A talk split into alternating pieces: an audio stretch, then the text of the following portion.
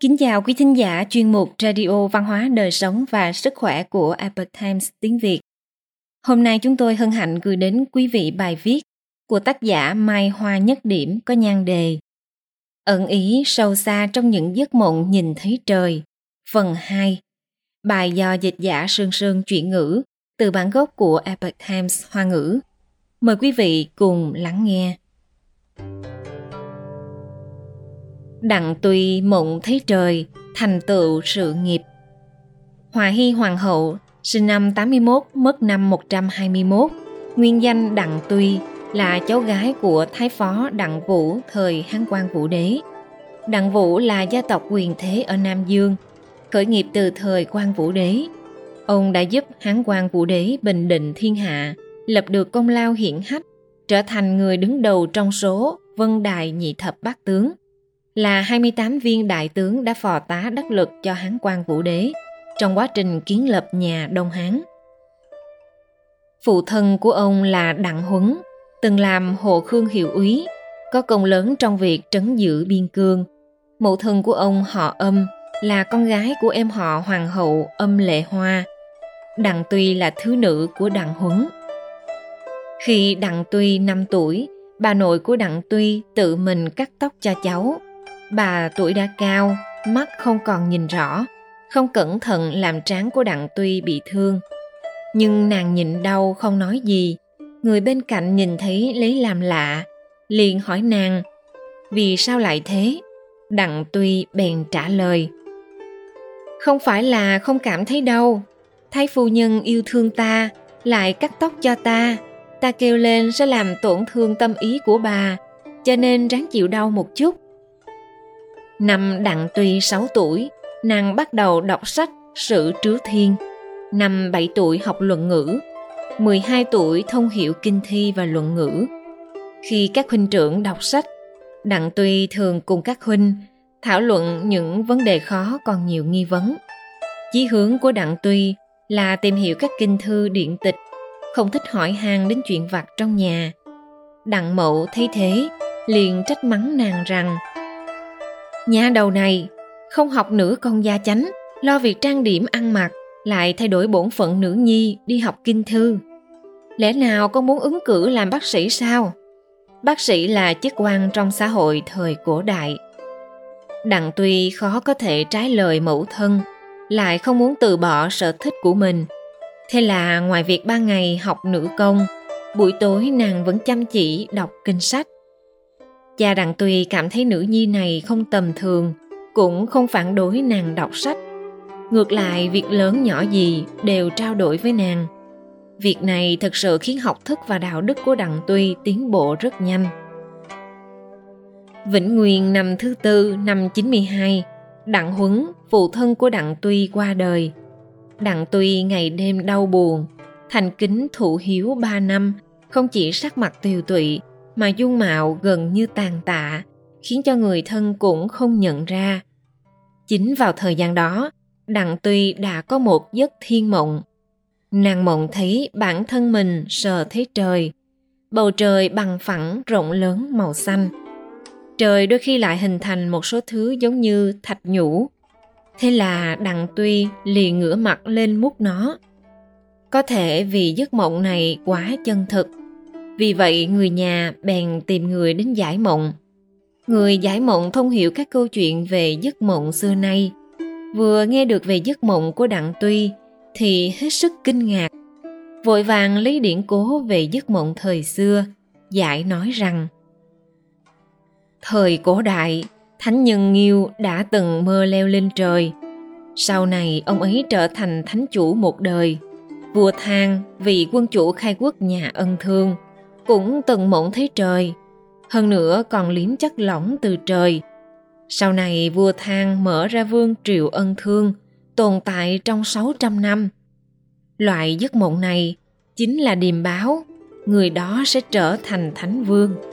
Đặng tuy có giấc mộng thần kỳ như thế, là điềm lành đến mức không thể diễn tả được. Người nhà nghe được những lời này của người giải mộng vừa mừng vừa sợ cũng có chút nghi hoặc mọi người cho rằng khi đó đặng tuy vì phụ thân qua đời mà khóc tang giữ hiếu ba năm. Cơ thể gầy còm, không còn ra hình người nữa, lấy đầu ra nhiều may mắn như vậy. Thế là người nhà lại mời đến một thầy tướng số đến xem thử. Kết quả là không xem không biết, vừa nhìn thì đã giật mình. Thầy tướng số kinh ngạc nói rằng đây là cốt pháp của thành thang. Sau đó không nói thêm gì nữa. Một người bác cổ thông kim của gia tộc họ Đặng vừa nghe liền biết rằng đây chẳng phải dự báo Đặng Tuy sẽ trở thành người có thành tựu và địa vị giống như quân chủ ân thương thành thang hay sao? Đặng Tuy là phần nữ nhi, nữ nhi có thể thành tựu địa vị của cấp quân chủ, đó chẳng phải là cấp bậc hoàng hậu hay sao? Đặng gia mừng thầm trong bụng, nhưng không dám nói ra. Sau này khi Đặng Tuy tuyển nhập vào cung, từng bước được Hán Hòa Đế lưu triệu tín nhiệm và sủng ái, trở thành hoàng hậu thứ hai của Hán Hòa Đế. Sau khi Hán Hòa Đế băng hà, Đặng Tuy lấy thân phận hoàng hậu lâm triều lo liệu chính sự suốt 16 năm.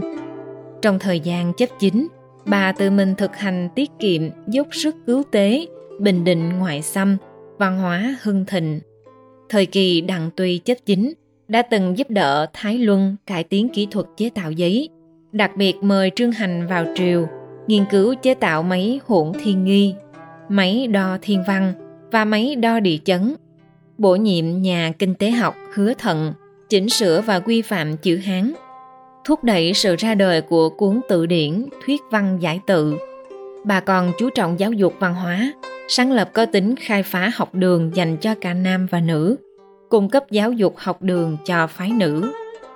Sức ảnh hưởng về văn hóa được hình thành trong thời kỳ Đặng Tuy nắm giữ triều chính, nhất là tại phương diện phát minh kỹ thuật tạo giấy và quy phạm nguồn gốc chữ viết, đóng một vai trò quan trọng trong việc truyền bá và mở rộng văn hóa Trung Hoa.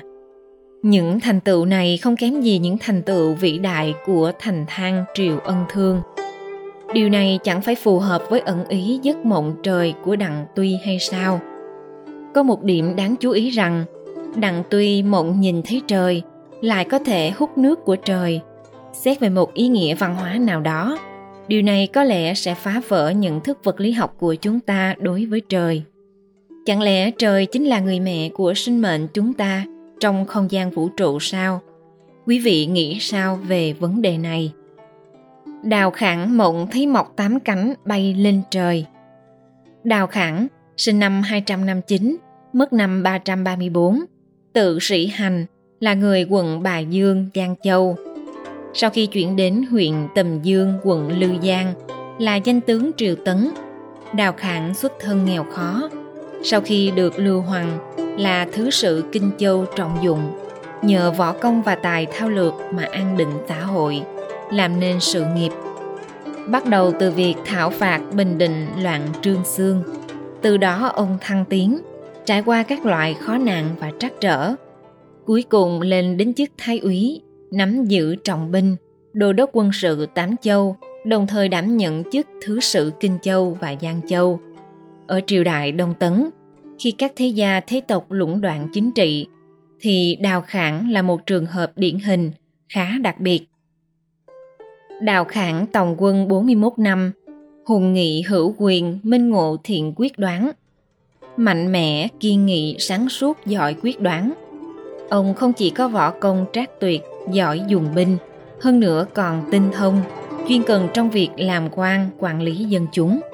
Hai trấn Kinh Châu dưới sự cai quản của ông, từ Nam Lăng mãi đến Bạch Đế mấy nghìn dặm. Suốt dọc đường không ai nhặt của rơi, Ông có công lớn trong việc củng cố chính quyền Đông Tấn và ổn định xã hội Nam Giang, xứng đáng để đời sau ca ngợi. Một lần, Đào Khảng ra ngoài du ngoạn, nhìn thấy một người tay cầm một nắm mạ non. Ông tiến đến hỏi, Xin hỏi anh lấy cây mạ này để làm gì? Người đó trả lời, Đi trên đường, nhìn thấy thì thuận tay nhổ mà thôi. Đào Khảng tức giận liền trách hỏi, người đã không làm ruộng mà lại đùa bỡn lấy trộm mạ của người khác. Thế là ông sai người bắt anh ta lại, đánh roi trừng phạt. Khi Đào Khảng chuyển đến Quảng Châu làm thứ sử, phương Nam là một mảnh đất vô sự. Thế nhưng mỗi ngày Đào Khảng đều không hề nhàn rỗi. Sáng sớm, ông chuyển 100 viên gạch ra sân nhà bên ngoài. Đến chập tối lại đem gạch ở sân ngoài chuyển vào trong nhà. Mỗi ngày đều hết sức kiên trì như vậy. Người ngoài nhìn thấy không hiểu, liền hỏi Đào Khảng. Ngài làm như vậy để làm gì? Đào Khảng đáp. Bây giờ Nam Bắc các cứ, hiện tại vô sự chỉ là tình hình ở bề mặt. Tôi đang dốc sức để thu phục đất đai đã mất của Trung Nguyên. Nếu như nhàn rỗi ăn giật quá, một khi phát sinh chiến sự, e rằng không thể gánh vác đại sự. Đây chính là câu chuyện đào khảng chuyển gạch nổi tiếng trong lịch sử. Tấn thư đào khảng truyện ghi lại lời bình rằng đào công cơ thần minh giám tự ngụy vũ trung thuận cần lao tự khổng minh. Ý tứ là, đào khảng về mặt cơ thần minh giám, rất giống với tào tháo. Về mặt trung thuận cần lao thì giống như gia cát lượng. Nếu đánh giá về con người cũng như thành tích, công lao của đào khảng thì những lời này quả thực rất xác đáng. Đào khảng cũng có giấc mộng trời kỳ lạ được ghi chép. Có một lần, trong giấc mộng đào Khạng thấy mình mọc ra tám cái cánh. Ông liền bay lên. Sau đó bay lượn giữa trời. Cổng trời cao vút. Tổng cộng có 9 tầng trời. Đào Khạng bay lượn đã được 8 cổng. Còn một cổng trời không được vào. Thế là ông dùng cánh hết sức túm lấy trời. Trong lúc dùng sức, tiên nhân canh giữ cổng trời dùng thần trượng đánh. Đào khảng giật nảy mình, liền rơi xuống. Khi rơi xuống đất cánh trái của đào khảng bị gãy mất đào khảng sau khi tỉnh dậy, phát hiện nách trái của mình sưng đau câu chuyện mộng trời của đào khảng này được miêu tả chi tiết trong tấn thư đào khảng truyện và bút ký dị uyển có chút khác biệt trong dị uyển suy luận rằng, Đào Khảng sau khi nắm giữ trọng binh và quân quyền, thì nảy sinh chí soán vị giống Tào Phi và Tư Mã Viêm. Vì thế mà có giấc mộng này. Tuy nhiên tác giả bài viết cho rằng giấc mộng bay lên tận trời này của Đào Khảng là một loại truy cầu cảnh giới cao, tìm kiếm một loại thành tựu vĩ đại và sự giải thoát thần thánh. Với tâm tính và công đức của Đào Khảng, ở thời đại Đông Tấn lúc bấy giờ, ông là người có đạo đức thuần chính cũng là mẫu mực cho giới quyền thần đời sau không tham luyến danh lợi không tranh đoạt địa vị cho nên đào khảng mới có thể mọc ra tám cánh mà bay lên trời.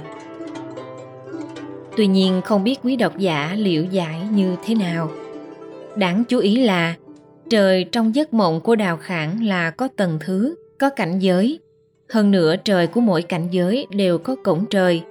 Bên cạnh cổng trời cũng có tiên nhân canh giữ. Vậy trời trong câu chuyện này và trời của các giấc mộng trời ở phần trước có gì khác nhau? Sự sâu xa trong văn hóa về trời sự phức tạp và thần bí của trời làm sao chúng ta có thể giải khai được